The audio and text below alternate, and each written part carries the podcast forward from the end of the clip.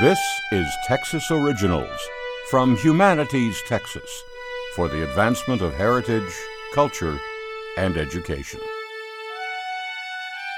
In 1861, as the Civil War loomed, Texas Governor Sam Houston watched his constituents vote to secede from the Union. Houston could not believe that 2 decades of his work was about to unravel. His loyalty to the Union was genuine, and he was not willing to switch his allegiance to the Confederacy. Houston was forced out of office, but not before saying, "I love Texas too well to bring civil strife and bloodshed upon her." Houston had never refused a fight in his life, but he understood how disastrous the Civil War would ultimately be.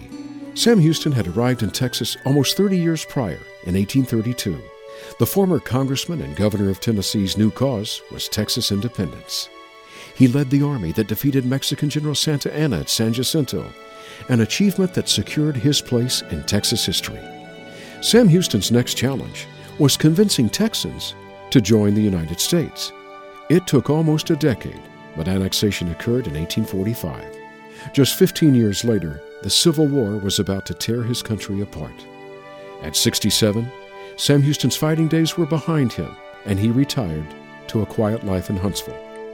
2 years later, in 1863, as the Civil War was raging, Sam Houston died. His final home still stands on the grounds of Sam Houston State University and is visited annually by thousands who pay tribute to this iconic Texan.